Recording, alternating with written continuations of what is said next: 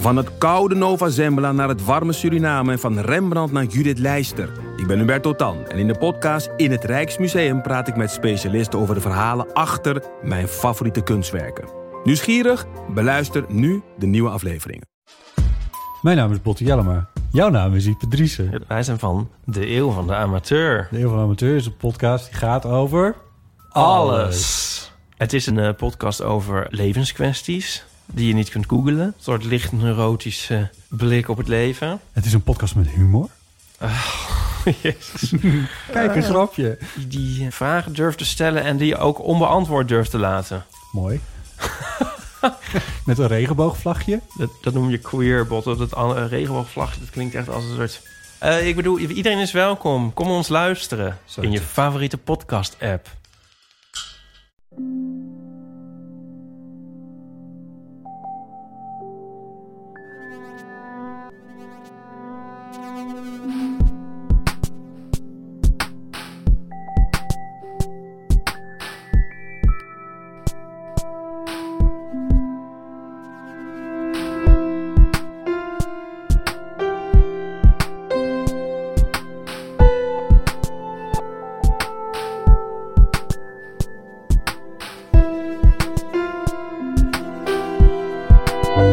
Is Relaas.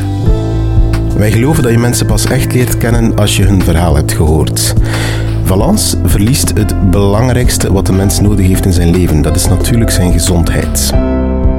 In haar relaas hoor je hoe ze op zoek gaat naar nieuwe hoop, naar eigenwaarde. En zeker op het moment dat je geen controle hebt over je eigen herstel, is dat zo belangrijk om aan vast te houden.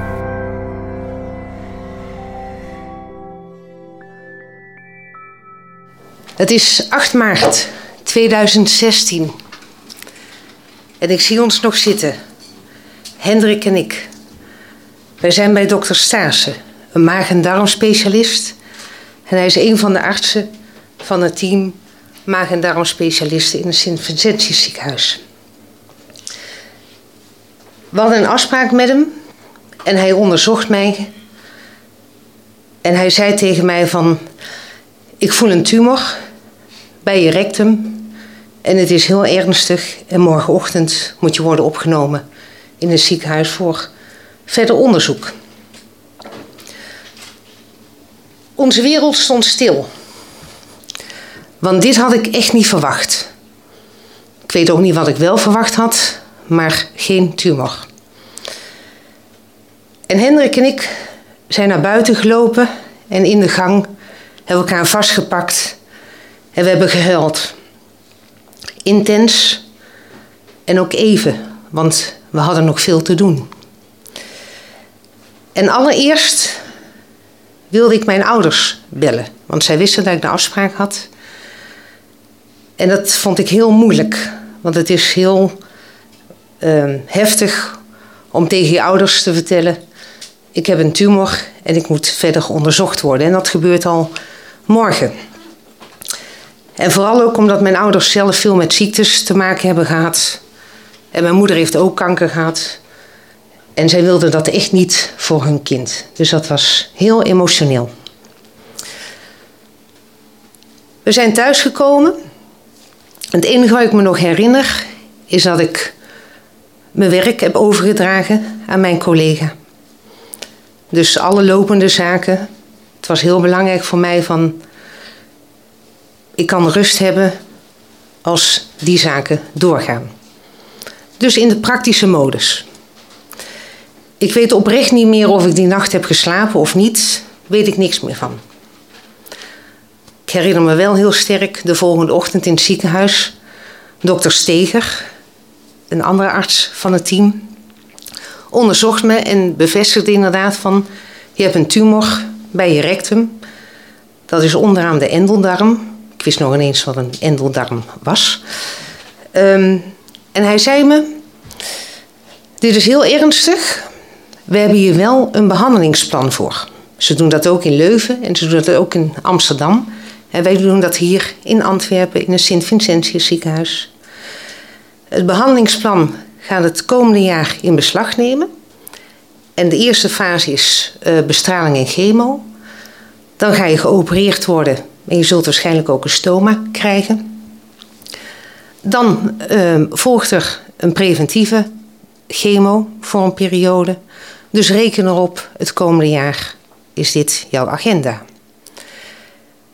En dokter Steger vertelde me dit zo op een professionele en menselijke manier. En hij gaf me een houvast, want er was een bestaand behandelingsplan, er was een tijdslijn en het werd mijn project. En hier kon ik wat mee.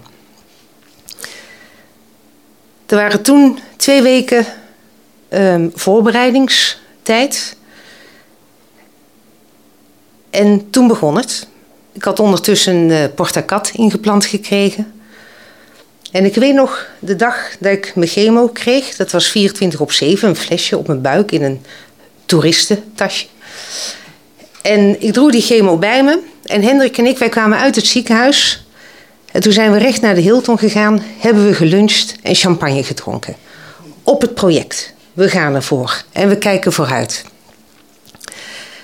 En die periode, dat duurde vijf weken. En het kwam niet binnen. Ik voelde me bijna euforisch. Zou waarschijnlijk door de chemo zijn gekomen. Ik had ook waanzinnige dromen. Ik ging op reis en ik feestte s'nachts en ik shopte. Dus ik werd iedere dag blij wakker. Dat was al op zich een hele bijzondere ervaring. En oprecht, ik voelde me niet treurig. Ik, voelde, ik stelde me ook niet de waarom ik vraag. En omdat ik toch iets wilde doen, iets anders dan bestraling en chemo hebben, ging ik een opleiding tot life coach volgen. Dat vond ik echt het moment ervoor. En zoals bij iedere training of begin van een opleiding krijg je wie ben je en waarom volg je deze opleiding. En toen kwam ik tot het besef, oeh, wat moet ik nu vertellen? Want ik doe mijn werk niet meer. Gelukkig was ik niet de eerste van het rondje, dus ik had even wat tijd om na te denken. En mijn pitch was: uh, ik ben Valens Matheusen, ik ben 47 jaar. Ik ben getrouwd met Hendrik Hellemans. We hebben een hond, Charlie. En ik woon al met veel plezier 20 jaar in Antwerpen. Ik ben consultant werving en selectie. Maar op dit moment doe ik ander werk. Want ik doe namelijk mijn eigen project. Want ik heb endeldarmkanker en ik zit nu in de eerste fase van het behandelingsplan. Nou, en ik vond dat wel goed uitkomen. Check. Dat was de eerste keer mijn nieuwe pitch. Dus dat was goed. Na die vijf weken, natuurlijk een heel belangrijk moment. Wat was het resultaat? En ik sprak met de oncoloog, dokter Wouters. En die zei, want er was ondertussen nog een tweede tumor ontdekt, ook in de endeldarm. En dokter Wouters vertelde me, het resultaat is spectaculair. En dat vond ik geweldig. En als ik nu het woord spectaculair zeg, word ik nog ontzettend blij, want die opluchting was waanzinnig. Daarna dokter Kools, die chirurg, gebruikt het woord: het is sensationeel. En het is zelfs zo goed dat de kans is dat je in plaats van een definitieve stoma een tijdelijke stoma krijgt. Dus dat gaf mij vleugels. En nog steeds de woorden spectaculair en sensationeel geven mij vleugels, ook op dit moment. Verder het gesprek met dokter Kools, de chirurg, over uh, de tijd in het ziekenhuis. Ik zou ongeveer drie weken worden opgenomen. Mijn endeldarm zou verwijderd worden. En laten we duimen voor een goede uitslag. Dus ik ging mijn opname voorbereiden. En ik vond het heel belangrijk dat ik de artsen en de verpleegkundigen kon, zien, laten zien wie ik was. Dus ik had een hele leuke foto van Hendrik en mij. Dat was nog maar van een paar maanden geleden. Uh, blauwe achtergrond, we hadden samen gelopen. We hadden heel leuke shirts aan. En we keken heel blij uit onze ogen. Topfoto. Dus die ging mee in, naar het ziekenhuis voor aan het raam te hangen. Ook een foto van mijn ouders in hun tuin. Heel liefdevol stel. Samen omarmd. Wilde ik ook iedere dag zien. En natuurlijk een foto van onze hond Charlie. Wat ik ook deed als voorbereiding, heel bewust, omdat het zo in fases ging, kocht ik een ander parfum. Want ik draag altijd Chanel, ook vanavond draag ik Coco Chanel. Die droeg ik ook op mijn uh, trouwdag. En geuren um, halen heel sterk gebeurtenissen en herinneringen terug naar boven. En daar was ik me van bewust. Dus ik heb mezelf toen een flesje, een mooi flesje Miss Dior cadeau gedaan. Enkel voor die periode, want natuurlijk wilde ik wel lekker ruiken. Maar ik wilde nooit meer aan die periode herinnerd worden door te sprayen. In het ziekenhuis, na de operatie, toen had ik heel veel pijn. En omdat ik pijn had, kwam het besef: holy, ik heb kanker gehad. Want dokter Kools vertelde me: endeldarm is eruit, tumoren zijn verwijderd, er zijn geen uitzaaiingen. Dus dat was een succesvolle operatie. En eigenlijk toen pas kon ik mijn emoties en mijn gevoelens toelaten. En ik wist oprecht niet dat ik er zoveel had. En ik zat vast aan allerlei slangen en ik voelde me gevangen in mijn lichaam. En mijn gedachten gingen alle kanten op. En ik voelde grote dankbaarheid en ook geluk en vreugde.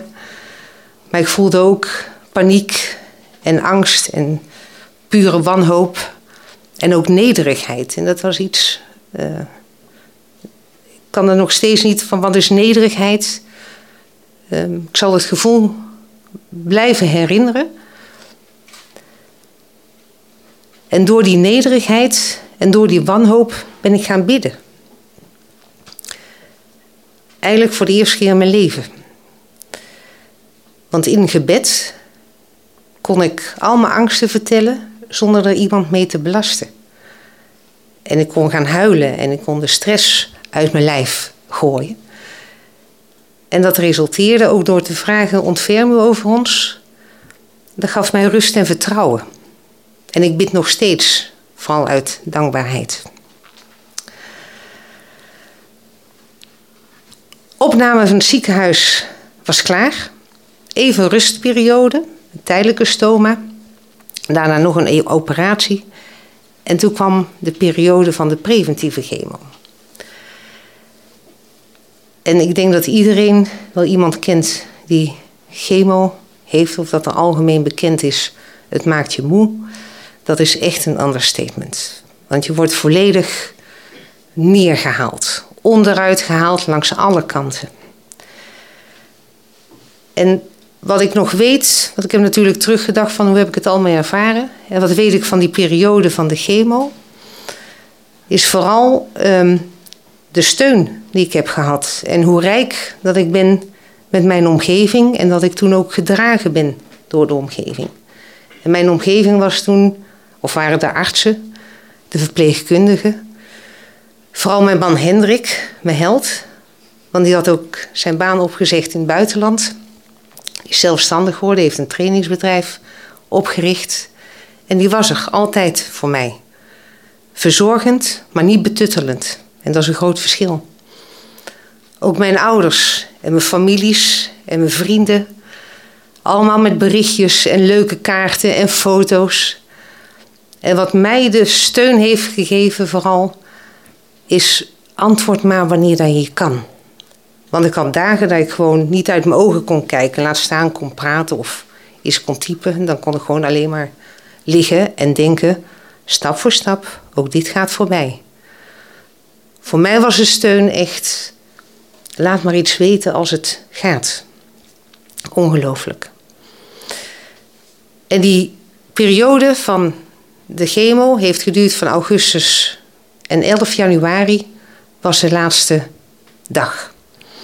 En had ik me beter gevoeld, was ik weer champagne gaan drinken. Maar goed, ik was al blij dat ik uit het ziekenhuis kon. En die laatste fase, of die laatste dag van de chemo, dat zette dan ook gelijk de herstelperiode in. En de artsen hadden gezegd van, um, je lichaam gaat tijd nodig hebben om aan de nieuwe situatie te wennen. En ze hadden me gewaarschuwd en ik mocht ook tot eind 2017 niet werken, dus het heeft zijn tijd nodig. En ik dacht, ach, Als er chemo uit mijn lijf is, meer gaan wandelen met de hond, conditie opbouwen, nou, dan kom ik er wel. Absoluut overmoedig. Ik ben ook wel een stukje blij daarom, want daardoor denk ik dat je vooruit gaat. Ehm, maar het was echt één stap vooruit en twintig terug. En dat vond ik heel moeilijk, misschien nog wel het moeilijkste van alles. Om nu nog geduld op te brengen en mijn lichaam de tijd te geven om te wennen aan de nieuwe situatie. En ook mentaal, want het was al lang voorbij. Dus, en ik had, altijd, ik had altijd mijn haar gehouden. Niemand zag iets aan mij. En dat vond ik heel belangrijk dat ik er ook gezond uitzag. Ik ben zelfs niet afgevallen. Terwijl ik dat eigenlijk al heel mijn leven wilde. maar zelfs toen viel ik ook nog niet af. Um, en tijdens die herstelperiode merkte ik ook, ja, ik heb nu een nieuwe identiteit. Want ik vind het heel leuk om trainingen te volgen, opleidingen te volgen, nieuwe dingen uh, te doen. En dan is het altijd, ja, wat doe je eigenlijk? Of wat doe jij? En ik, ja, wat doe ik op dit moment? Dus nu is mijn verhaal van, ik ben in de herstelperiode, want ik heb kanker gehad. Maar ik ben blij dat ik hier weer ben. Dus dat is een nieuwe identiteit. En dat is heel raar. Maar ik ben me er ook heel bewust van. En het feit dat ik hier nu sta, is weer een enorme grensverlegging. En daar ben ik blij om. En een paar weken geleden las ik van Toon Hermans. Hij had geschreven: Te leven is een gunst en weten hoe is een kunst. En dat kwam bijzonder aan. Want ik ben me inderdaad bewust van, het had ook anders kunnen uitdraaien. Dus dank je wel, ik heb het leven nog. En nu ben ik iedere dag weer aan het zoeken om echt weer alles uit het leven te halen.